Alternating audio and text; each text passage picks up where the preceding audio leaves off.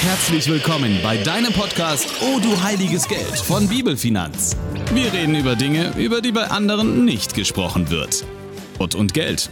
Du und ich. Wir wünschen dir in den kommenden Minuten Gottes Gegenwart, neue Erkenntnisse und inspirierende Impulse. Hallo, liebe Zuhörer unseres Podcasts Odo Heiliges Geld. Ich heiße euch ganz, ganz herzlich willkommen zur 105. Folge. Und ja, ich grüße einfach Alex und Basti. Die sind nämlich unterwegs, wo auch immer die gerade sind. Jungs, viel Spaß in eurem Sommerurlaub. Ich freue mich für euch. Ich bin zu Hause und habe viel zu renovieren, aber es wird schön. Ich habe noch eine kleine Info an unsere Zuhörerinnen. Ab 8. September ähm, findet der nächste Herzenschatzkurs statt und ich freue mich total. Wir haben schon viele Anmeldungen.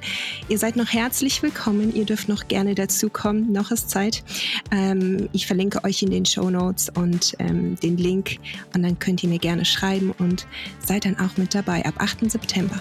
Wenn ihr unseren Podcast schon länger hört, wisst ihr wahrscheinlich schon, dass ich hier überhaupt nicht alleine bin, obwohl Alex und Basti nicht bei mir sind, sondern natürlich habe ich mir eine sehr interessante Person gesucht, damit ich sie ja einfach ausfragen darf zum Leben, zu, zu den Lebensthemen, die die Person gerade hat. Heute möchte ich euch Alexander Herber vorstellen. Hallo Alex. Hallo Lilly. Alex, du bist tatsächlich der Namensvetter von unserem Herrn Dr. Matijewitsch, den wir ja auch alle Alex nennen. Ähm, damit die Verwirrung nicht so groß ist, lasse ich die Katze jetzt direkt mal aus dem Sack. Mein lieber Interviewpartner heute ist sage und schreibe. Mein Bruderherz, ich freue mich sehr, Alex. Hallo, liebes Schwesterherz, danke für die Einladung. Es ist eine ganz besondere Ehre, dass du äh, mich angefragt hast für das ganze Thema heute. Alex, vorneweg die erste Frage an dich. Das ist eine, eine Überraschungsfrage, da ist der Alex noch gar nicht drauf vorbereitet. Alex, wie ist es eigentlich so mit so einer tollen großen Schwester? Wie ist es so, so als kleinerer Bruder? Ja, es es ist natürlich eine unglaubliche Ehre, besonders wenn die Schwester so demütig in ihren Fragen ist. Ähm, ich bin äh, sehr, sehr stolz darauf. Ich habe ja das Privileg, der Jüngste in der Familie zu sein. Ähm, das äh, ist ein großes Privileg. Äh, man erlebt viel Gutes und man lernt aus den Fehlern seiner Geschwister. Das bedeutet, viele Fehler musste ich gar nicht erst machen. Aber du hast recht, es ist, äh, es ist ein wundervolles Abenteuer und immer wieder abwechslungsreich, äh, der kleine Bruder einer so tollen Schwester zu sein. Alex, jetzt kenne ich dich natürlich etwas besser als unsere Zuhörer. Magst du ein wenig über dich erzählen, wer du bist? Sehr gerne. Ein paar Takte kann ich da klar zu sagen. Ja, Alex, bin der Jüngste in der Familie, wie wir schon erörtert haben. Ähm, ich bin einfach leidenschaftlicher Business-Enthusiast, ähm, bin eigentlich immer schon mit dem Gedanken so aufgewachsen, boah, Geschäftswelt ist was ganz Tolles, das beeindruckt mich, es fordert mich heraus. Ähm, ich habe ein sehr ausgeprägtes Streben nach Exzellenz. Äh, das kann manchmal ein Vorteil, manchmal auch ein Nachteil sein. Ähm, Nachteil auf jeden Fall für meine Führungskräfte, die haben es da gar nicht so einfach manchmal ähm, weil ich äh, es einfach liebe, Themen anzupacken, äh, Themen zu einem besseren zu führen oder auch für die involvierten Personen in einer gewissen Situation eine bessere Sollsituation zu realisieren. Ähm, und da habe ich einen unglaublichen Drang zu. Ähm, das ist äh, sehr energisch, würde ich sagen, manchmal auch. Ähm, man sagt halt zwar immer, man muss dann nüchtern bleiben. Ich finde Emotionen aber gar nicht so schlecht in vielen Dingen, äh, weil es zeigt, dass wir Leidenschaft für ein Thema haben. Ähm, ja, wie gesagt, unternehmerisch sehr gerne unterwegs. Es ist eine schöpferische Tätigkeit. Äh, ich liebe das enorm, fühle mich da unglaublich richtig. Ähm, es ist auch ein großes Abenteuer. Also es ist immer wieder Spannung, es sind wechselnde Situationen, ähm, diese schöpferischen Themen anzugehen und Dinge zu kreieren. Ansonsten liebe ich einfach den Genuss des Lebens, äh, Gemeinschaft zu pflegen mit Menschen. Äh, ich reise unglaublich gerne. Ich mag es, neue Kulturen kennenzulernen. Essen und Trinken ist so eine komplette Disziplin, die kann man ja weltweit in allen Variationen erleben. Ähm, das gehört auch so dazu. Also so ein Mix aus äh, Business-Enthusiast, äh, Lebensgenießer und verrückter Abenteurer würde ich es nennen. Da kann man mich so ungefähr zusammenfassen. Ja. Okay, ja, dazu kann ich echt ein Ja finden, so wie wie ich dir so jetzt zuhöre. Ähm, aber kannst du mir sagen, was du so in deinem Privatleben machst.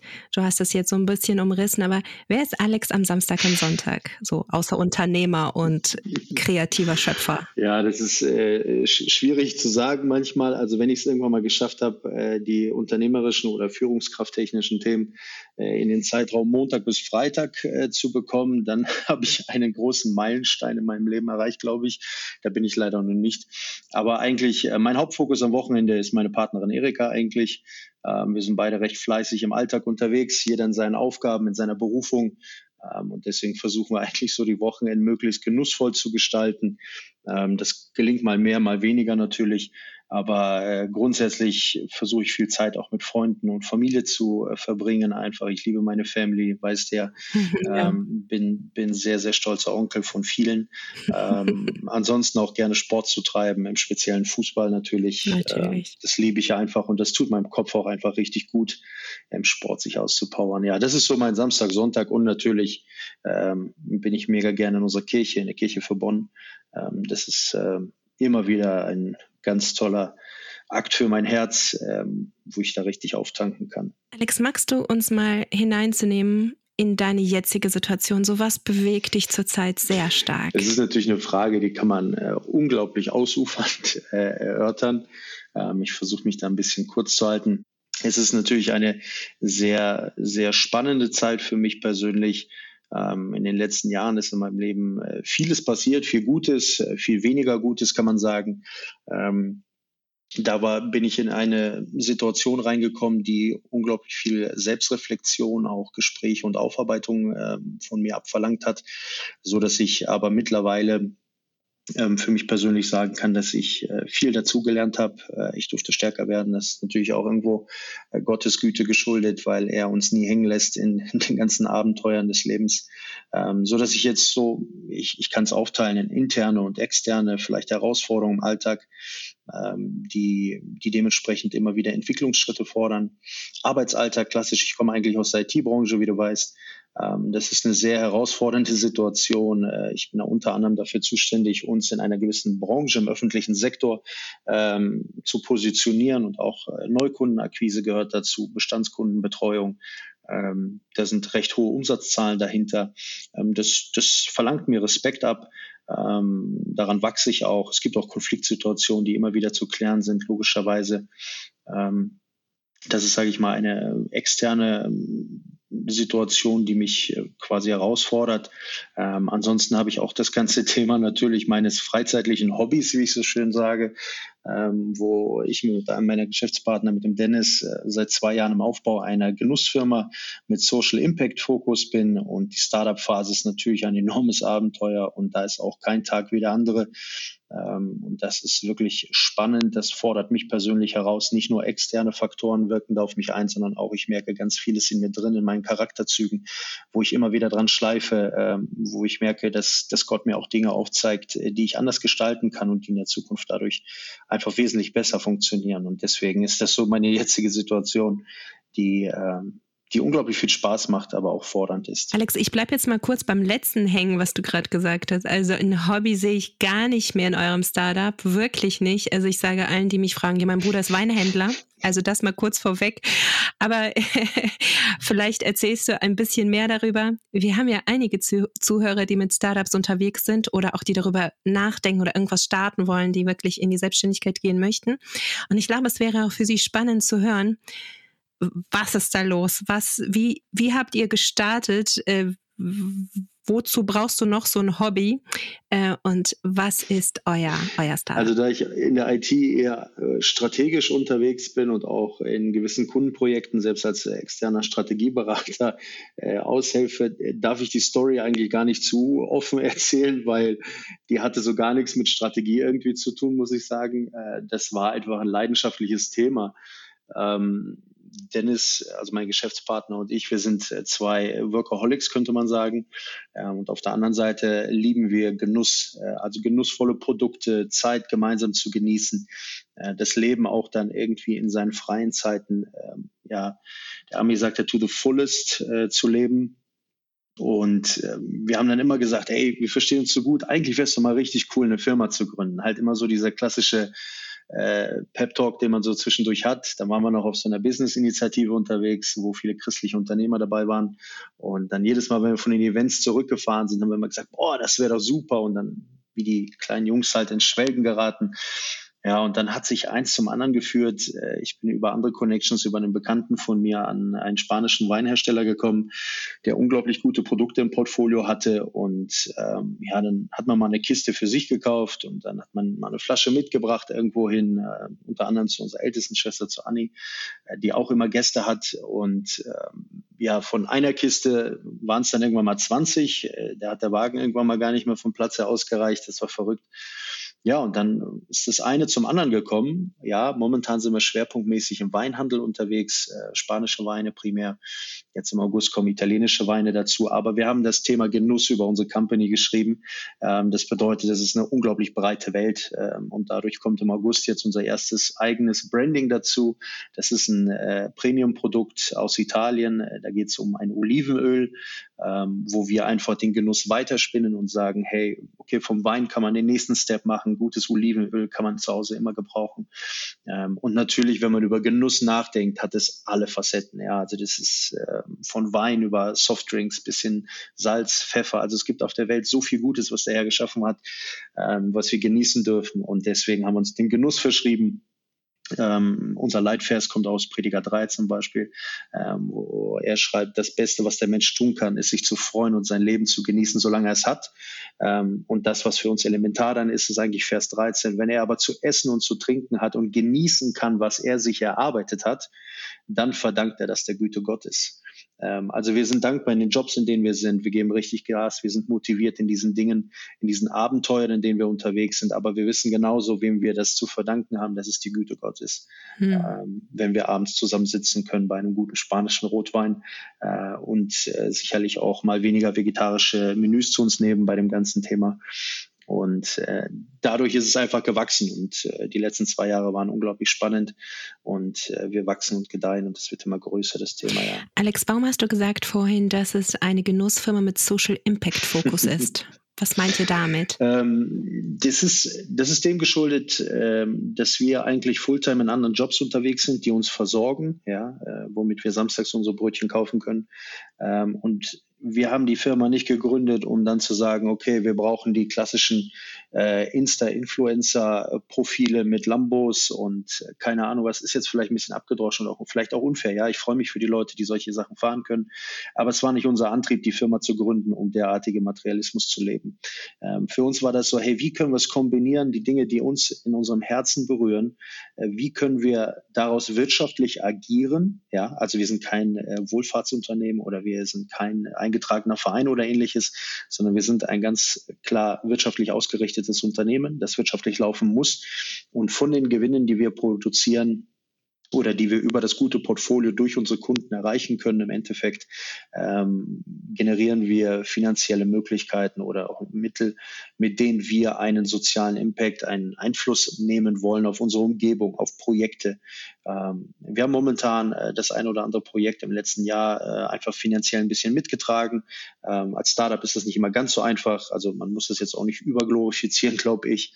Ähm, aber wir haben in unseren Möglichkeiten schon einige Dinge angetrieben. Wir wollen in Zukunft eigene Projekte hochziehen auch äh, oder Projekte unterstützen, die wir persönlich kennen. Ja, also und so kombinieren wir eigentlich das, was unsere Herzensleidenschaft ist, am Markt. Das heißt, coole Produkte, wo Menschen immer wieder zu uns kommen und sagen, hey, den Rotwein, den ihr uns gegeben habt, der ist so gut. Wir haben den mit zu den Nachbarn gebracht. Wir hatten so einen schönen Abend mit den Nachbarn. Wir hören diese Stories so oft und das motiviert uns immer wieder eigentlich. Und am Ende des Tages, wenn die Leute dann wissen, dass von den Gewinnen ähm, eigentlich Projekte supported wurden. Im letzten Jahr war das zum Beispiel die Flut auch äh, bei uns im Ahrtal, ähm, beziehungsweise ähm, unser Neffe Semi, der geht ja in den Kindergarten in Flerzheim. Da haben wir zum Beispiel ein bisschen finanziell unterstützt. Klar, wir würden den Kindergarten jetzt schon am liebsten komplett neu finanzieren, aber so weit sind wir noch nicht. Aber wir wollen trotzdem unseren Beitrag leisten. Ähm, oder jetzt auch in der Ukraine-Krise haben wir dann ähm, quasi Monatseinnahmen gespendet. Ähm, was wir aber auch ganz klar nach außen äh, einfach kommunizieren, damit die Menschen sehen, hey, ich kann Genuss für zu Hause äh, kaufen, aber damit wird noch viel mehr gemacht als nur irgendwas Materialistisches ausgestattet, ja. Und das ist das, was unsere Herzenseinstellung einfach widerspiegelt, sonst würden wir es nicht tun. Voll gut, danke Alex, echt super spannend. Bevor ich da noch etwas weiter da so mit reingehe mit dir, wollte ich dich fragen, ob du für die Menschen, die wirklich über ein Startup nachdenken und die dir gerade zuhören, ob du denen so für den Anfang eins bis drei bis zehn Ratschläge geben könntest, weil du da im zweiten Jahr bist. Ja, ich, man könnte mich ein Freshman nennen in dem Bereich. Es gibt sicherlich viele, viele Unternehmer, die können da wesentlich mehr zu sagen äh, oder haben auch noch wesentlich mehr Weisheit in diesem Bereich. Ich kenne einige von solchen Unternehmern, durch die profitiere ich immer wieder. Äh, ich empfange da viele Ratschläge, die unglaublich wichtig sind. Aber das, was so für mich persönlich äh, in den letzten zwei Jahren sich herauskristallisiert hat, ähm, ist das Thema eigentlich, was berührt mein Herz? Also ein Unternehmen zu gründen ist nicht nur einfach, ich will jetzt gründen, damit ich in meinem Freundeskreis sagen kann, dass ich Unternehmer bin. Äh, ich glaube, das ist die falsche Ambition, äh, sondern zu hinterfragen, was berührt mein Herz? Warum? Weil ich glaube, Gott legt uns Wünsche oder auch Leidenschaften aufs Herz, äh, wo er sagt, hey, das ist, das habe ich in dich begabungstechnisch hineingelegt. Ähm, das soll dein Antrieb auch sein, ja. Also in der Berufung voranzuschreiten. Und das wirst du immer merken, dann, äh, wenn es dein Herz berührt, eigentlich, äh, wo Gott so ein Feuer entzündet, sage ich mal. Ich will das jetzt nicht zu theologisch abgedroschen klingen, ähm, aber das treibt einen dann an. Also frag dich, was treibt mein Herz eigentlich an? Und ist es möglich, daraus ein Business Case vielleicht zu machen, ja, mit dem ich etwas strukturieren kann oder ein Problem zu lösen für die Gesellschaft, was besteht, ähm, mit meiner Herzenseinstellung oder meinem Wunsch, äh, den ich im Herzen trage. Ja. Das ist vielleicht ein Rat. Ähm, was ich in den letzten zwei Jahren auch gemerkt habe, ist, ähm, hast du die Leidenschaft für das Thema?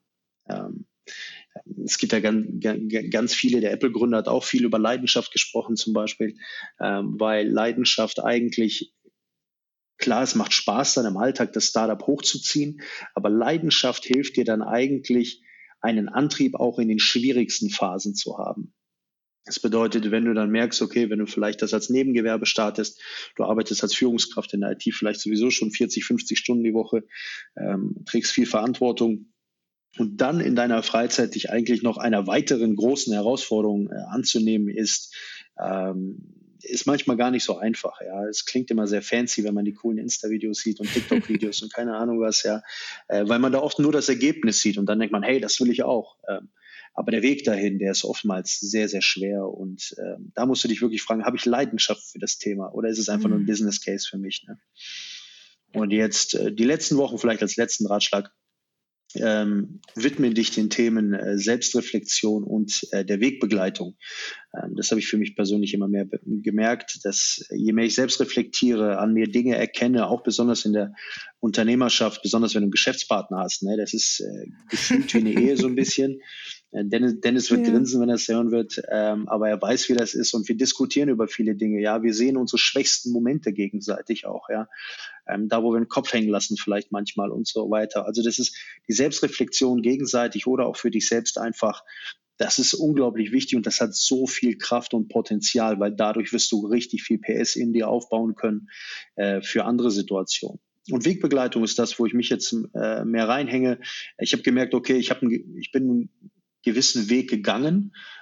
Auch du erreichst einen gewissen Weisheitsgrad vielleicht, der natürlich immer Wachstumspotenzial hat, aber dann noch mal jemanden an die Seite zu holen und zu sagen, hey, willst du mit mir mal auf mein Leben schauen, auf die Dinge, die ich bearbeite, die Dinge, die, die ich antreibe, die ich vorantreibe. Ja?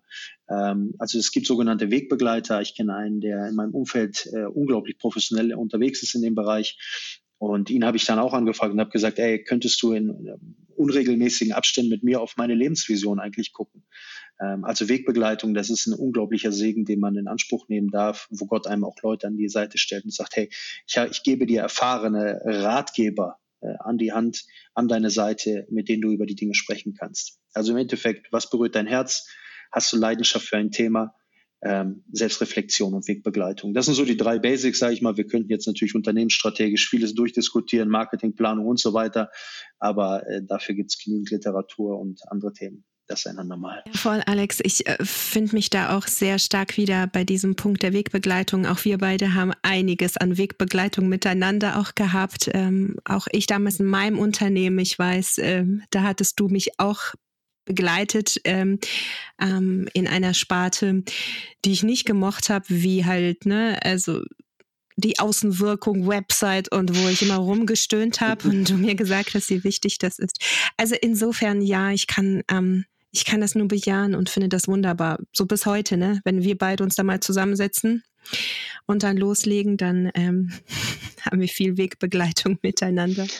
Ich habe das ja auch bei dir immer bemerkt. Äh, deswegen ist, glaube ich, dieses Thema Leidenschaft. Ich weiß nicht, ob du dich an deinen Slogan damals noch erinnerst. Ja, ähm, Dienstleistung aus Leidenschaft. Mhm. Genau, und das war ein Slogan, den hat sich keine Marketingagentur ausgedacht oder da haben wir keine Brandagentur reingeholt, sondern es war ein kleiner Bruder, der seine Schwester angeguckt hat und versucht hat, zusammenzufassen, was sie antreibt eigentlich. Und äh, es war kein leichtes Business, was du da äh, ja. gemacht hast. Ähm, es war unglaublich intensiv, aber wie du es getan hast, das bedeutete einfach für mich als damals, ich weiß gar nicht, wann hast du das Ding gegründet damals überhaupt? Das ist Ewigkeit her. Vor 12, 13 Jahren. Okay, mhm. da war ich ungefähr zarte 20, 21. Ähm, da hat man ja noch nicht wirklich Ahnung. Ja? Steckst du in deiner Ausbildung gerade vielleicht drin äh, zum Informatikkaufmann, versuchst du die ersten Webseiten zu kreieren. Ähm, aber da bist du ja nicht in dem Modus, dass du sagst, boah, ich mache jetzt Brandberatung für meine Schwester oder sowas. Das würde ich mir nie anmaßen. Also da gibt es ganz andere Champions League-Leute, die in dieser Liga spielen. Ähm, aber es war einfach für mich Leidenschaft für ein Thema und was dich antreibt, auch durch die richtig harten Zeiten. Ne? Ja, total. Das hat mich begeistert. Ja. Ist schon da. Einiges irgendwie mitgenommen. Spannend, spannend. Okay, Alex, also wie du weißt, in unserem Podcast oder Heiliges Geld geht es ja um einen biblischen Umgang mit Finanzen und auch unserer Herzenshaltung dabei. Und daher ist so, so meine erste finanzielle Frage an dich. So, also ganz allgemein erstmal, was löst der Gedanke an Geld oder Finanzen bei dir persönlich aus? Es ist eine unglaublich schwierige Frage, muss ich sagen, ähm, weil da rauschen mir so viele Gedanken durch den Kopf, weil man äh, betrachtet ja automatisch auch so ein bisschen die Vergangenheit. Wo kommt man her? Wie war das Elternhaus gestrickt in dem Bereich? Finanzen ist ja ein Thema, was uns von gefühlt schon vor unserer Geburt eigentlich mhm. begleitet. Ja, wenn wir die Diskussion jetzt haben, wie kannst du Kinder in die Welt setzen, weißt du, wie teuer das ist, gibt es ja auch solche Sprüche immer wieder. Also wir sind nicht mal auf der Welt und das Thema Finanzen ja. ist schon präsent eigentlich. Ähm, und das ist, das kann manchmal gut sein, das kann manchmal schlecht sein. Ja, äh, das ist unglaublich unterschiedlich. Ähm, aber das, was äh, das in mir auslöst, ist einfach äh, Respekt, ein tiefgehender Respekt. Nicht, weil ich so so hoch über Geld denke, sondern weil das Thema einfach das, das Ressourcenverwaltung betrachtet. Ja, also Geld ist für mich eine Ressource. Ähm, dadurch habe ich einen sehr hohen Anspruch, wie gehe ich damit um. Dadurch habe ich Respekt. Es ist eine verantwortungsvolle Situation, wie ich mit Ressourcen umgehe. Ja, ob wir das jetzt auf Geld beziehen, ob wir das auf unsere Natur beziehen, im Klimawandel etc. Ja, wir sind Verwalter einer einer gewissen Ressource oder äh, Ressourcenbank, sage ich mal. Ja. Und das löst einfach großen Respekt in mir aus, weil ich diese Aufgabe möglichst gut gelöst bekommen möchte natürlich. Ähm, und das schärft meinen Sinn immer wieder, auch äh, mit Blick auf das Geld oder Finanzen. Und da lerne ich eigentlich äh, mein Leben lang dazu. Ähm, wir sind jetzt als Kids aufgewachsen, sechs Kiddies, äh, klassisch äh, russlanddeutscher Haushalt, sage ich mal. Die Eltern haben sich vollkommen aufgegeben für die Kids eigentlich. Ähm, ich würde uns jetzt nicht als Wohlbetucht damals äh, bezeichnen, muss ich sagen. Also äh, ja, ich habe äh, öfter die Hosen meines Bruders tragen müssen danach noch. Ne? Wenn mal dick Dickies Hosen in, die, in den Haushalt kamen, dann musste man die so lange tragen, es ging. Ähm, aber nichtsdestotrotz, aus diesem Ganzen heraus habe ich einfach einen großen Respekt davor, weil es eine Ressource ist, mit der wir viel bewegen können, ja, ohne sie zu hoch zu stellen. Ja. ja. was das Lernen angeht, da erzähle ich ganz kurz den Zuhörern noch etwas aus dem Nähkästchen. Ähm, ich darf immer wieder von Alex hören, dass er sich durch mich total diskriminiert fühlt. Weil der Finanzkurs Herzenschatz, ich komme jetzt aufs Learning über Finanzen, ne, Alex, ähm, ist ja nur für Frauen. Ja, ist ein Angebot für Frauen. Und da sagt Alex immer wieder, er fühlt sich durch mich diskriminiert, dass ich dieses Angebot immer noch nur für Frauen anbiete. Aber hey, Alex, wir haben von Bibelfinanz ganz super tolle Angebote für jedes Geschlecht, auch für dich. Werde ich auch gerne in Anspruch nehmen. Ähm, dieser Insider ist ja so ein bisschen in der Family äh, entstanden, sage ich mal, bei uns, ähm, weil ich, ich bin auch parallel bei uns in der Kirche für Bonn in der Männerarbeit ein bisschen involviert. Und ähm, da waren halt coole Aktionen, die wir immer wieder für Männer hochgezogen haben. Und äh, eine unserer anderen Schwestern sagte dann, Alex, warum macht ihr das immer nur für Männer? Warum werden Frauen immer so ausgegrenzt? Ich glaube, sie hat es nicht so ernst gemeint, wie es rüberkam. ähm, und so habe ich den Spieß dann umgedreht quasi und wo jetzt, ich glaube, ihr lauft jetzt in, den, in das sechste Format des äh, Kurses, wenn es richtig ist. Und ähm, ich höre ja die Feedbacks aus dem Ganzen und äh, da ich ein sehr wissbegieriger Mensch bin oder auch gerne aus der Praxis dazu lernen möchte und gerne mit Menschen über ihre Erfahrungswerte spreche eigentlich, ähm, finde ich das Format unglaublich interessant und deswegen wundert es mich manchmal, dass ich nicht dabei sein darf. ähm, aber äh, wie gesagt, ich werde mich an den anderen Angeboten gerne bedienen. Danke, Alex. Es geht natürlich runter wie italienisches Öl bei mir. Also, so viel dazu zu diesem Thema. Alex, hast du, hast du Gott in deinem Leben als einen so ganz persönlichen Versorger erlebt? Ich meine jetzt nicht nur so in diesem halt geistlichen, sondern auch ganz praktisch im finanziellen in deinem Leben. Auch eine Frage, die ich, wo ich sicherlich ein Referat darüber führen könnte von fünf Stunden. Ähm, das wird deine Zuhörer wahrscheinlich ein bisschen verschrecken. Ähm, aber ich versuche das auch mal ein bisschen zusammenzufassen.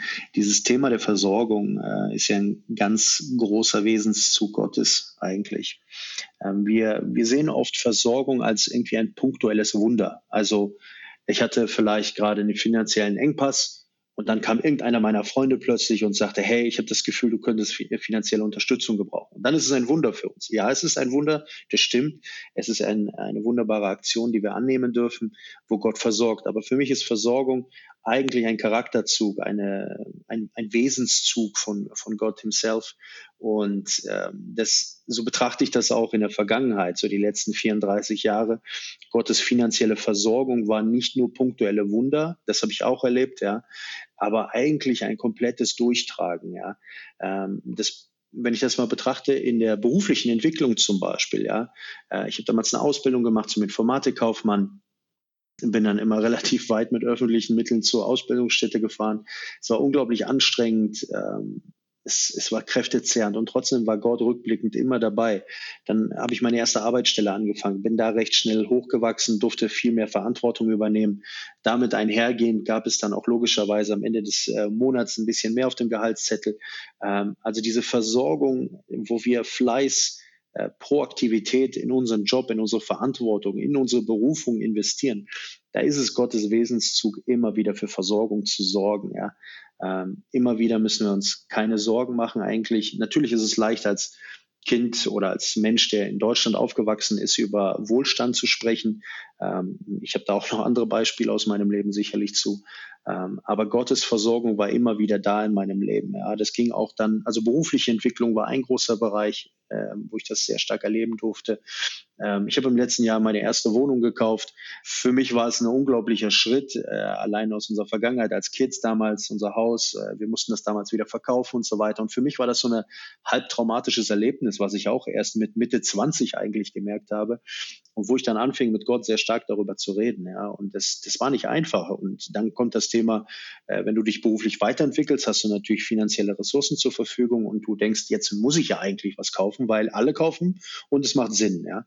Ähm, und dann bin ich so die ersten sechs bis zwölf Monate, wo die Idee langsam kam mit der Wohnung, äh, hat es mich in so einen Wahn getrieben. Vielleicht kennt das einer der Zuhörer auch, wenn du dann anfängst, nur noch bei Immobilien Scout zu hängen und dann rechnest du dir Angebote durch und dann am Anfang guckst du vielleicht nach 300.000 Euro und plötzlich bist du dann doch bei 950.000 gelandet und sagst, ja, aber das wäre auch cool.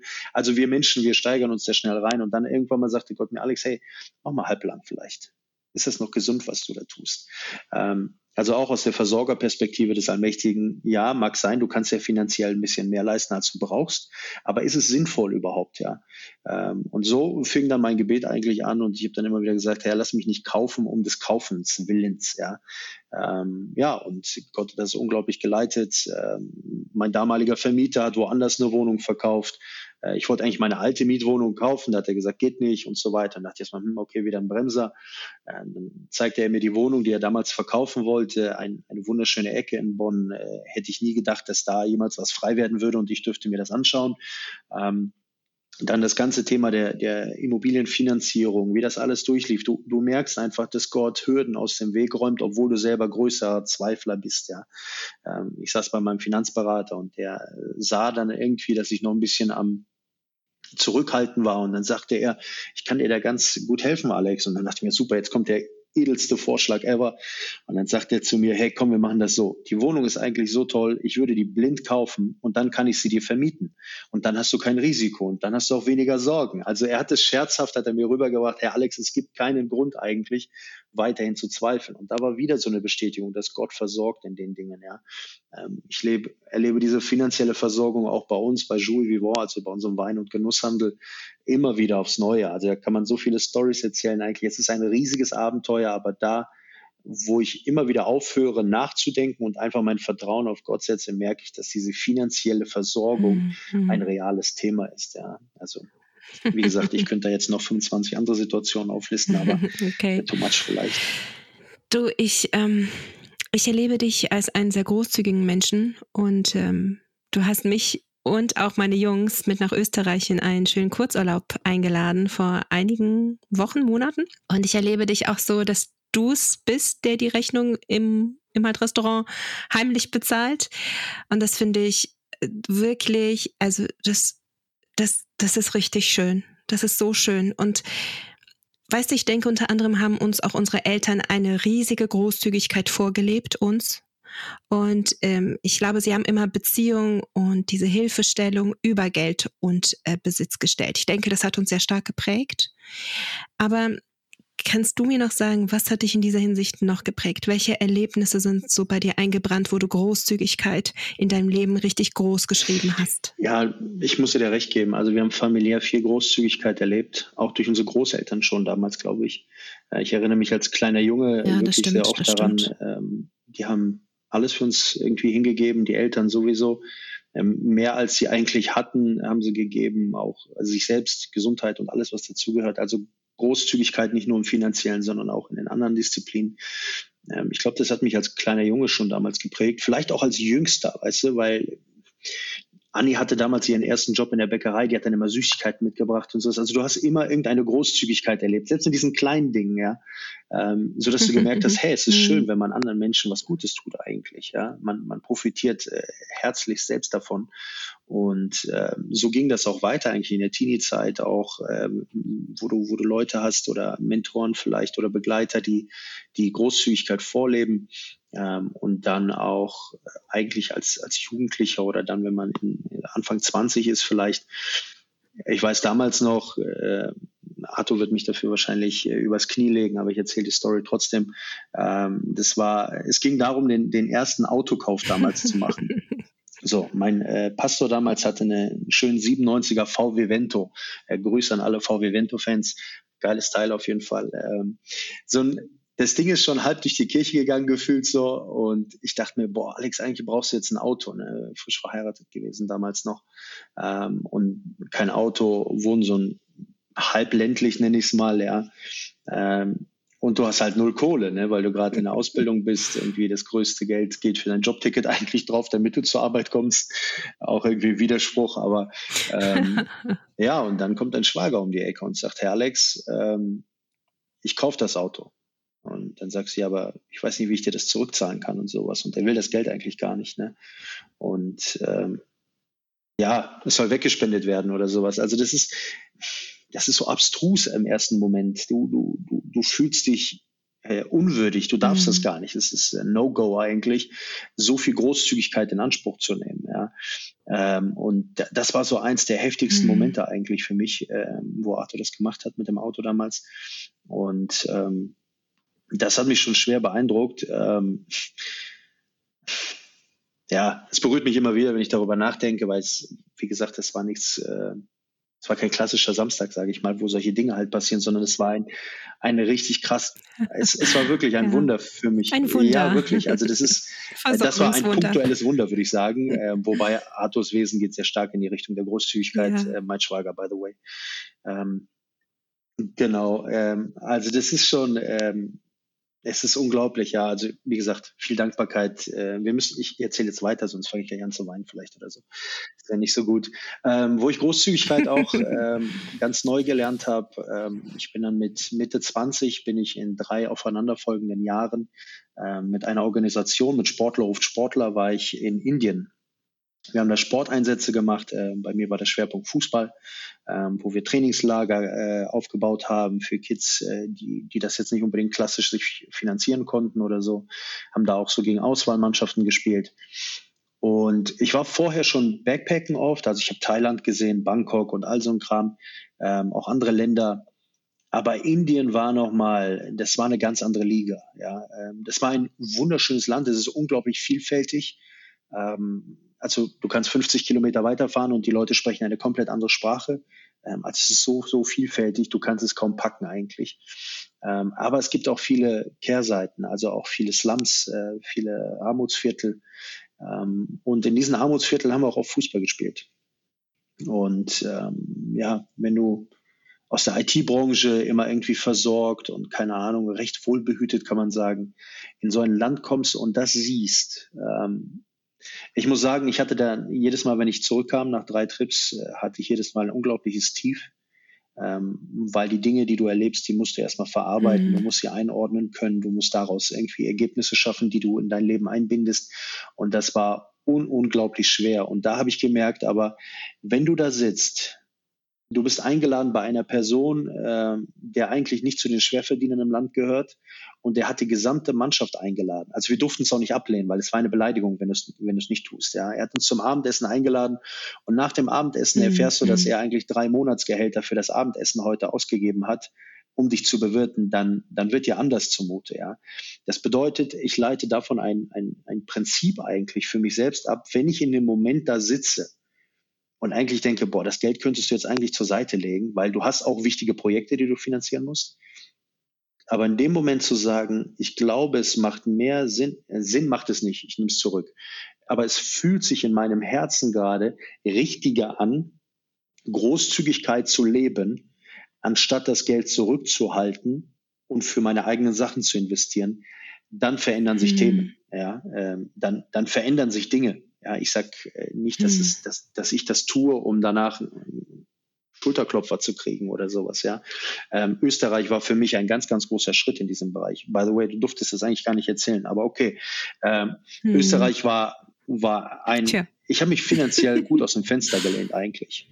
Ähm, aber das, was ich dadurch gewonnen habe hm. oder das, was ich dadurch äh, gelernt habe, verstanden habe in diesen Tagen, wir haben unglaublich viel miteinander gesprochen, auch, auch die, El die Eltern waren ja auch dabei. Ja, ja, ich habe sehr. es ganz, ganz neu verstanden, ja, ja, dass äh, gewisse Themen im Leben sind, die ich anders angehen müsste, vielleicht, wo ich Dinge anders an, äh, strategisch auch angeben muss.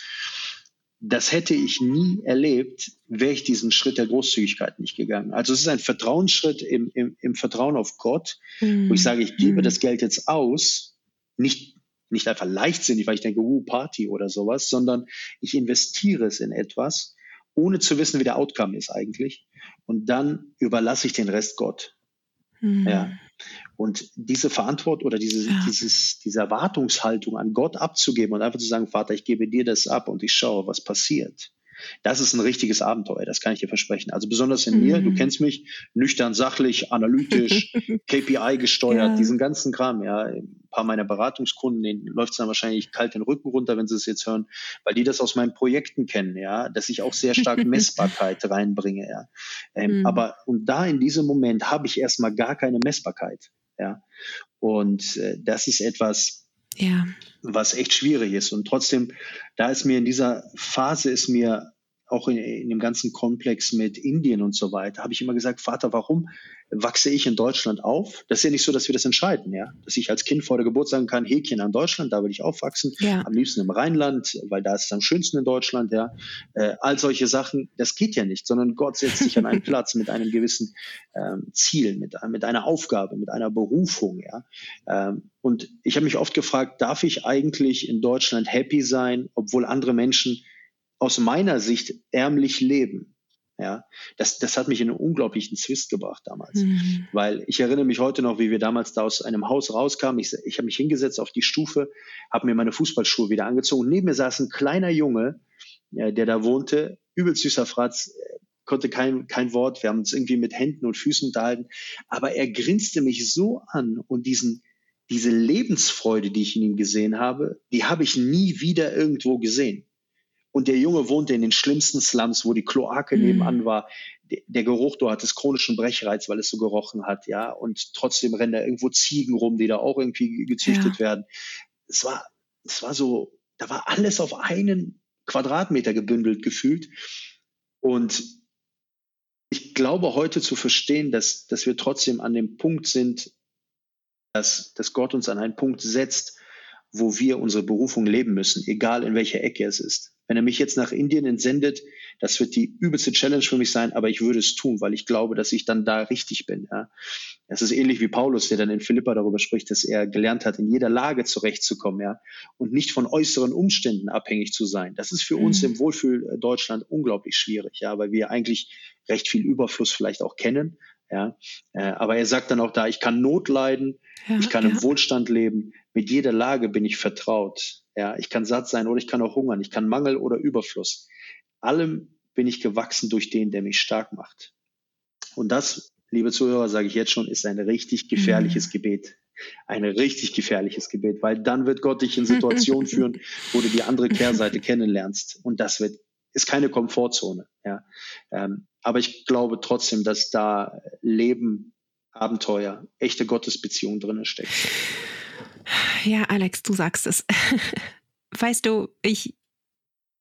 Ja, nee, also ich muss jetzt abrunden. So, wenn du zum Abschluss unseres Gesprächs äh, unseren Zuhörern diese Finanzprinzipien Gottes nochmal mit auf den Weg geben könntest. Du hast es jetzt auch schon zum Teil auch schon gesagt, aber welche Wahrheit über Gott aus dieser Sicht sollte jeder einmal gehört haben? Ja, auch eine sehr tiefgehende Frage. Ich würde dann darauf, glaube ich, antworten mit dem Stand, den ich heute habe. Ich hoffe, in Zukunft noch etwas mehr Weisheit zu erlangen. Vielleicht sehe ich dann gewisse Themen auch anders. Aber da, wo ich heute dran denke, ist, dass, dass da, wo jeder Einzelne von uns steht, das, was wir haben, sei es ein, ein, eine Immobilie, die uns gehört, oder wir sind Mieter und wir haben dafür was anderes. Es ist völlig irrelevant. Alles, was du hast, ist dir anvertraut worden anvertraut, nicht nur im Sinne von, hier hast du es, sondern ich gebe dir das in deine Hand und möchte, dass du damit gut umgehst, dass du damit mhm. weise handelst. Es dient nicht nur dazu, dich persönlich zu versorgen und dich wohlzufühlen oder dich vielleicht im Worst Case anderen überlegen mhm. zu fühlen. Das ist genau die falsche Richtung. Es wurde dir anvertraut, damit du etwas bewegen kannst, damit du für andere ein Segen wirst. Ähm, ich glaube, du wirst immer versorgt sein, wenn du den Fokus auch auf deine Mitmenschen richtest, deine Berufung lebst. Ähm, denk an mehr und du wirst eigentlich mit Gott echte Abenteuer mhm. leben in diesem Bereich. Er wird dich regelmäßig aus der Komfortzone holen. Es wird unangenehm sein, glaub mir, ich da auch einige Themen noch erlebt. Ähm, aber am Ende des Tages, wenn du zurückschaust, merkst du, hey, Gott ist genial. Er hat das in der Hand, ja. Ähm, lass dich auf dieses Abenteuer ein. Abenteuer sind mhm. unangenehm manchmal, aber sie bringen dich weiter. Ja, am Ende des Lebens wirst du sagen, genial, genial, dass ich dieses Abenteuer erleben durfte, ja. Und das ganze, ich sag mal, Finanzprinzip ähm, ist nicht leicht zu stemmen vielleicht, oder es ist eine große Verantwortung, aber Gott sagt auch zu Josua zum Beispiel, äh, ich sag dir noch einmal, also ich wiederhole mich, sagt Gott, hör mir doch mal mhm. zu, so nach dem Motto. Und dann sagt er, sei mutig und entschlossen, ja. Hab keine Angst, lass dich durch nichts erschrecken. Denn ich, der Herr, dein Gott, ich bin bei dir, wohin mhm. du auch gehen wirst.